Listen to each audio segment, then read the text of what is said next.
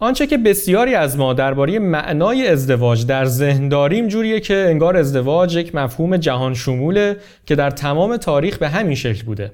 در حالی که واقعیت اینه که تقریبا همه آنچه که در ازدواج نهفته است از هدف اون گرفته تا نوع روابطی که پوشش میده و حق و حقوق و مسئولیت هایی که با خودش میاره در طول تاریخ و در فرهنگ ها و طبقات اجتماعی مختلف مفهومی بسیار متفاوت و متغیر بوده. در 48 مین اپیزود پادکست مختصر و مفید از سیر تاریخی تکامل ازدواج خواهید شنید. من اردشیر طیبی هستم.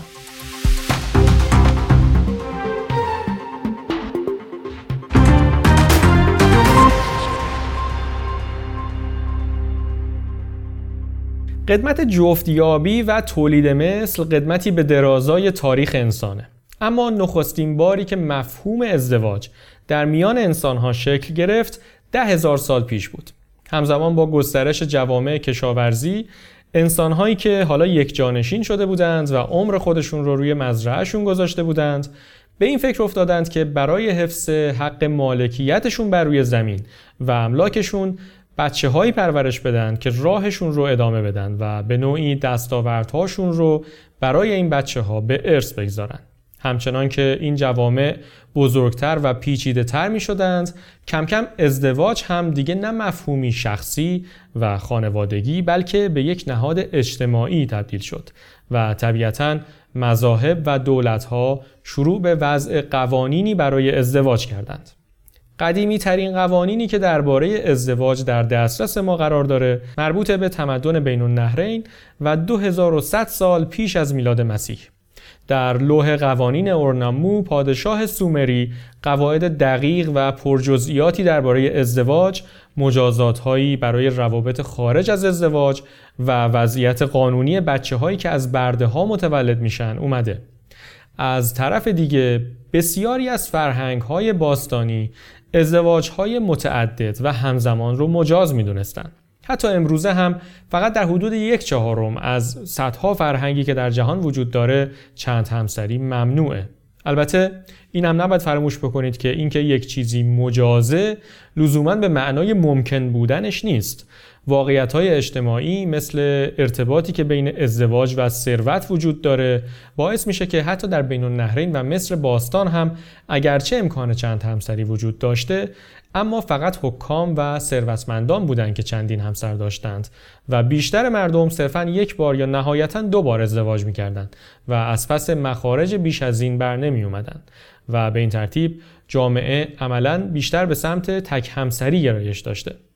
البته اگر وقتی که کلمه چند همسری رو میشنوید و به یک مردی فکر می‌کنید که سه چهار تا زن دور برش رو گرفتن بد نیست بدونید که در چندین نقطه از جهان و از دقیقا برعکس بوده و این زنان بودند که اجازه همزمان با چند مرد ازدواج کردند رو داشتند. مثلا در کوههای هیمالیا تمام برادران در یک خانواده با یک زن ازدواج می‌کردند مسئله اونجا این بوده که در کوههای هیمالیا زمینی که بشه روش راحت کشاورزی کرد خیلی کم گیر میاد و چیز بسیار با ارزشیه. اگر قرار بود که هر کدوم از برادرها جداگانه ازدواج بکنن تو تشکیل خانواده بدن میبایست که به زودی داراییشون رو با بچه هایی که از این خانواده های متعدد به دنیا میان تقسیم کنن و خود این می‌شد سرمنشه اختلاف و آتش جنگ بزرگی رو شعله ور می‌کرد. بنابراین تصمیمشون برای ازدواج همزمان با یک زن تصمیمی منطقی به نظر می رسید و خانواده رو کوچکتر نگه می داشت و جمعیت رو کنترل می کرد.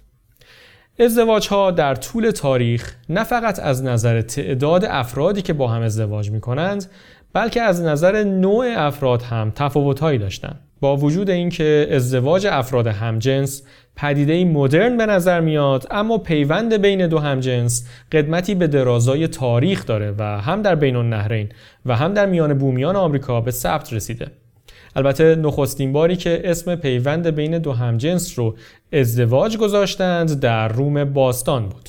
در میان امپراتورهای روم نرون و امپراتور الیوگابالوس با وجود موانع قانونی که وجود داشت با مردهایی ازدواج کردند و جشن ازدواجی رسمی و علنی گرفتند. چنین سنتی در عصر مسیحیت و در کلیسای ارتودکس با عنوان آدلفو آیسیس یا برادرسازی ادامه پیدا کرد که عملا همون ازدواج بین دو مرده.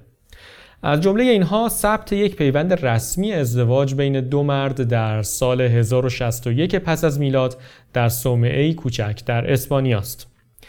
ازدواج نه فقط با همجنس بلکه با مردگان هم در طول تاریخ انجام شده. این نوع از ازدواج که به پیوند ارواح معروفه در چین سابقه داره و عمدتا با هدف تداوم میراث خانوادگی یا برای آرامش ارواح سرگردان انجام می شده. این نوع از ازدواج در بین برخی از قبایل سودانی هم رواج داشته.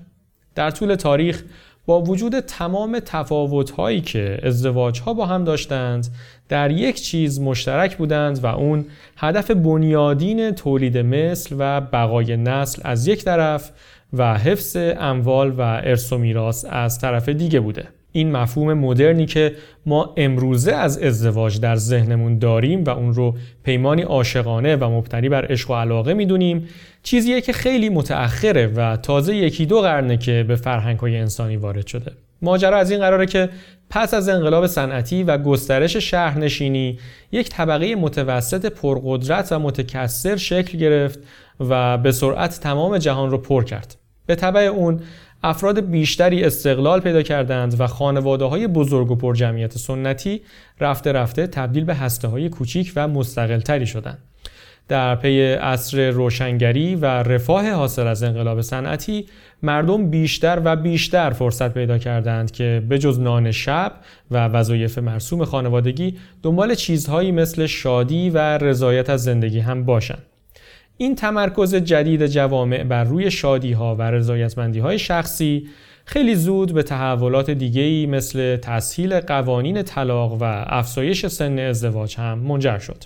بنابراین وقتی درباره مفهوم ازدواج در عصر مدرن صحبت می کنیم خاطرتون باشه که تمام این مفاهیم متأثر از ساختار جوامع هستند و همونطور که ارزش ها و اهداف جوامع همیشه در حال تغییر بودند ایده ازدواج هم به همین شکل همیشه متغیر بوده و در آینده هم حتما باز تغییر خواهد کرد.